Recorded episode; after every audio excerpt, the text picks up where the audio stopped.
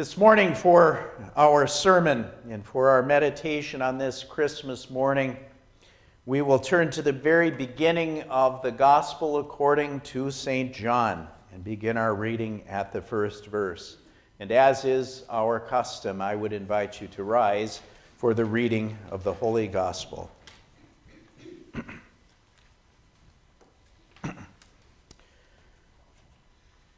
In the beginning was the Word, and the Word was with God, and the Word was God. He was in the beginning with God. All things were made through him, and without him was not anything made that was made. In him was life, and the life was the light of men. The light shines in the darkness, and the darkness has not overcome it. There was a man sent from God whose name was John. He came as a witness to bear witness about the light, that all might believe through him. He was not the light, but came to bear witness about the light. The true light, which enlightens everyone, was coming into the world. He was in the world, and the world was made through him, yet the world did not know him. He came to his own and his own people did not receive him. But to all who did receive him, who believed in his name, he gave the right to become children of God, who were born not of blood, nor of the will of the flesh, nor of the will of man, but of God. And the Word became flesh and dwelt among us, and we have seen his glory glory as of the only Son from the Father, full of grace and truth. So far, our sermon text. And we join to sing the exordium hymn, Rejoice, Rejoice, this happy morn. Please remain standing.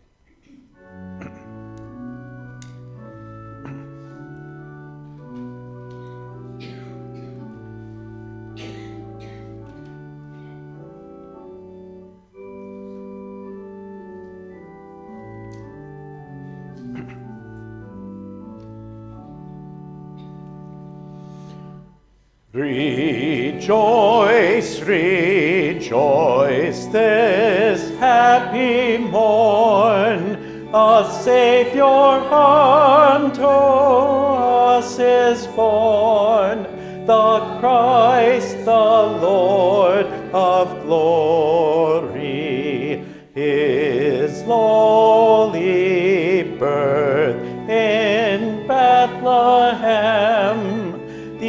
angels from on high proclaim and sing redemption's story. My soul extol God's great favor, bless him ever for salvation. Give him praise and adoration.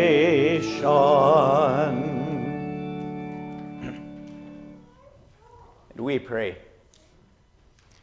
And now, Lord, may the words of my mouth and the meditation of all of our hearts be acceptable in your sight, O Lord, our rock and our redeemer. Amen. You may be seated.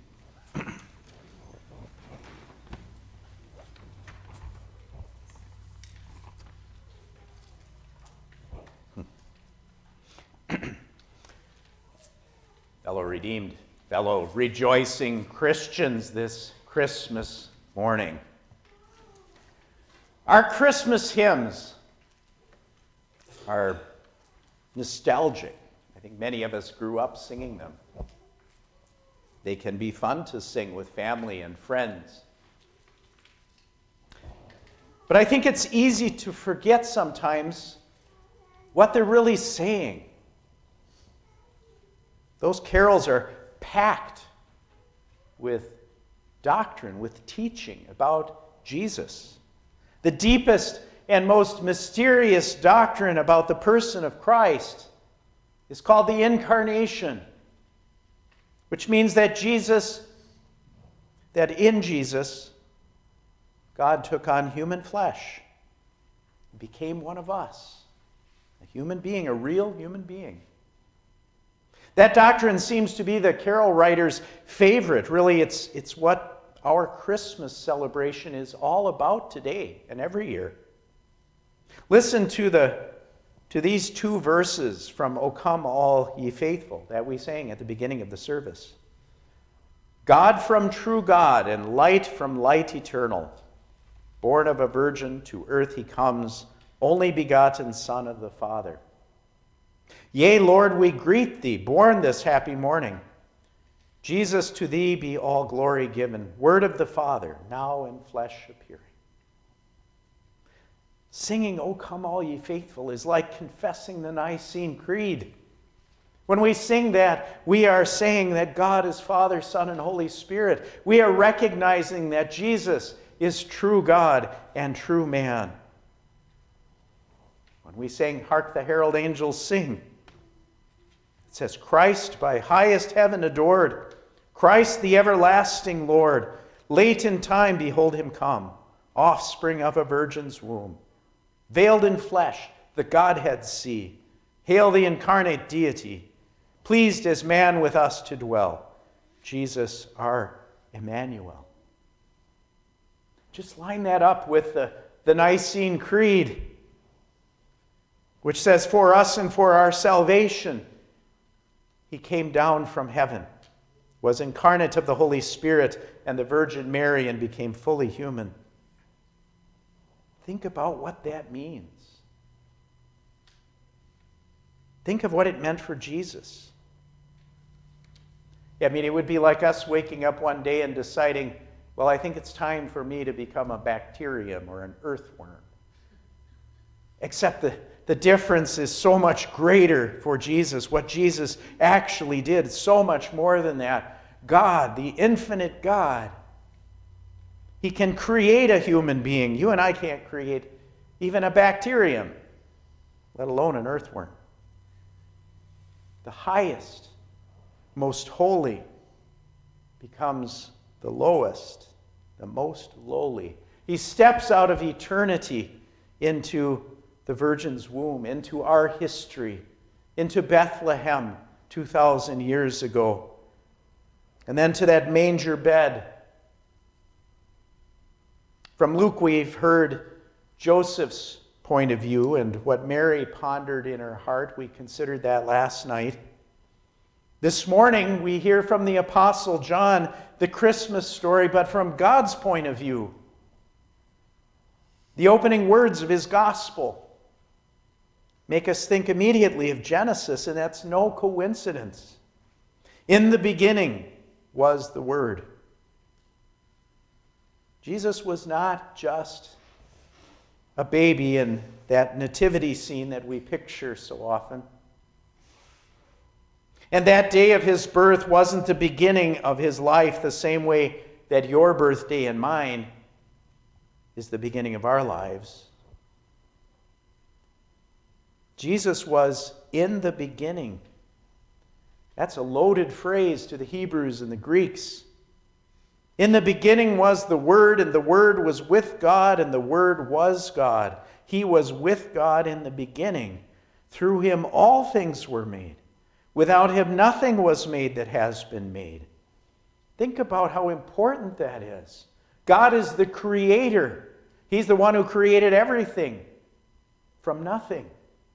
That's what was there before the creation. Nothing except God. So, what does that make Jesus? He's truly God because all things were made through him. He's the Word. He was the voice that spoke, Let there be. But John calls him the Word here for maybe a little bit different reason because Jesus is the way that God tells us about himself who he is, what he wants, what he's like. God had John write that down for us so that we would know the meaning of something else he said God is love. But God did more than just speak and write it down to show us his love excuse me, God gave us his son. He gave himself as a sacrifice for sinners like you and me. In Jesus, God expresses himself completely, more than with ink and paper. Jesus is the living word. He proclaims God's love with power. In Jesus, we see God's love in action. Every word and every deed Jesus did tells us about God's love. When He instructs us, when He corrects us, when He rebukes us and forgives us in His Word, He's the voice of God speaking to us. When He calls us to follow Him in faith and discipleship, He is the voice of God speaking to us.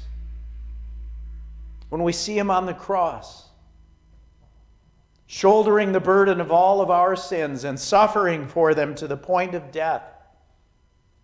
When we hear him cry out, It is finished, and he lays down his life for his friends, we see the love of God at its highest, in its most pure form. John says, In him was life, and that life was the light of men. The light shines in the darkness, but the darkness has not understood it.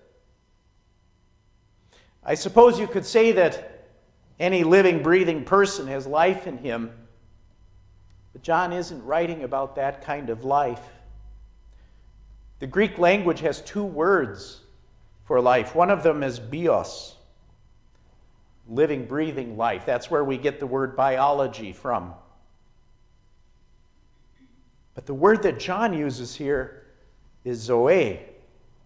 That kind of life means life with energy, life with power. And when John says in him was zoe, in him was life, he's talking about that energetic, powerful life, that active life of Jesus. Remember God's warning to Adam and Eve. He said, In the day that you eat of the tree of the knowledge of good and evil, you shall surely die. And they ate of that fruit. They sinned against God. But they didn't fall over dead the minute they ate the fruit. They didn't lose their bios, they lost their zoe. They didn't lose their biological life, but their spiritual life. They were no longer united with the source of that life, who is God.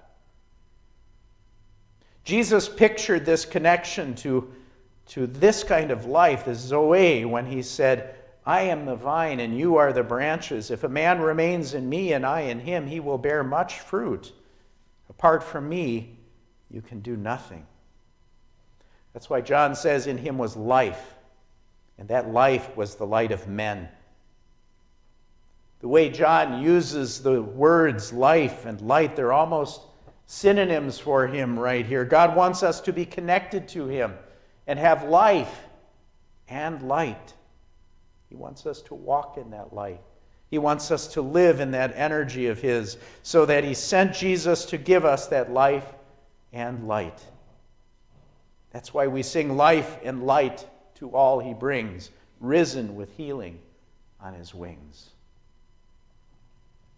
The Word became flesh he says in verse 14, and made his dwelling among us. This is the reason why God became fully a human being for us, a real human being. He made his dwelling among us. Literally, what that is in Greek is he set up his tent among us, but we wouldn't capture that understanding of the picture there like the Greeks and the Hebrews did. In the book of Exodus, God set up his tabernacle, this, this tent where they would worship him.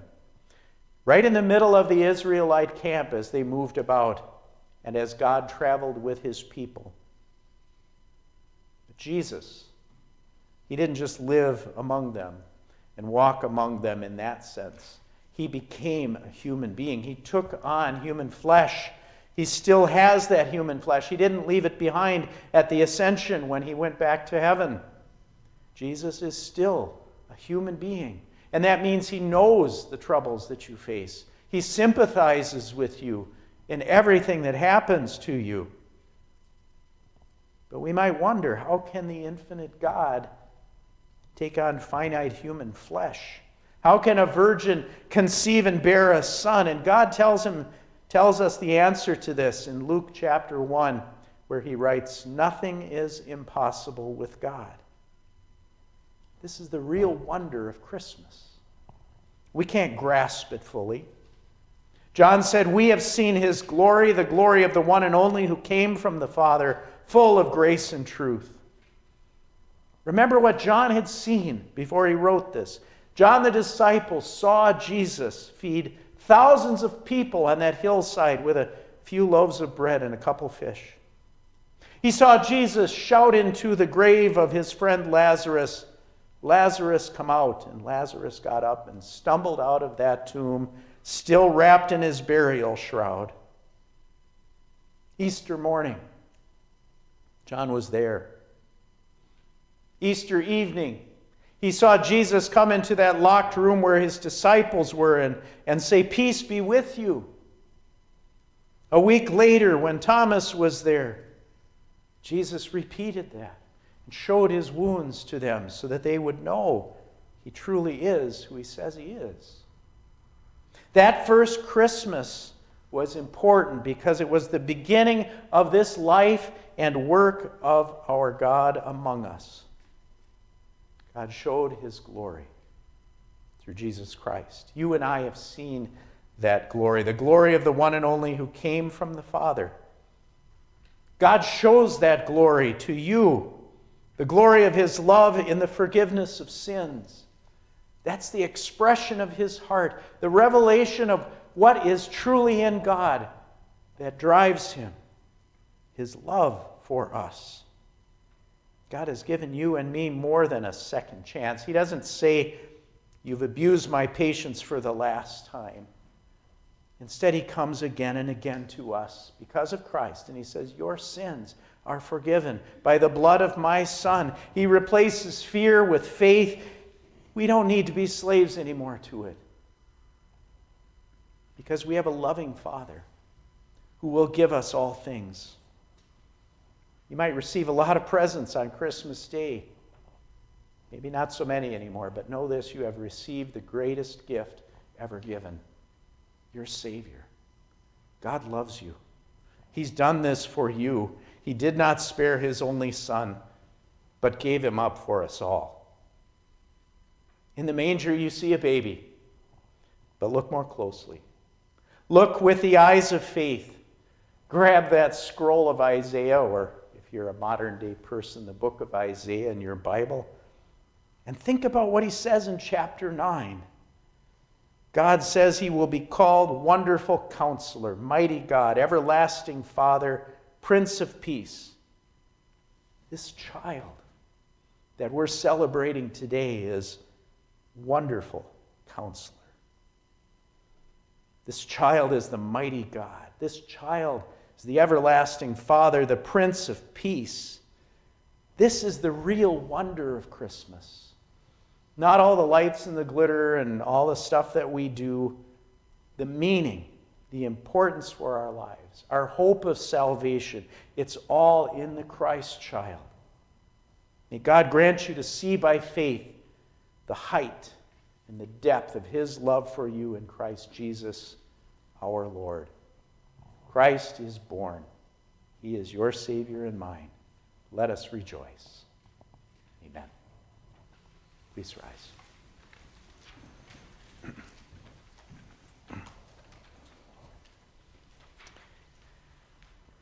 And now may the peace of God, which transcends all our understanding, guard your hearts and minds in Christ Jesus unto everlasting life.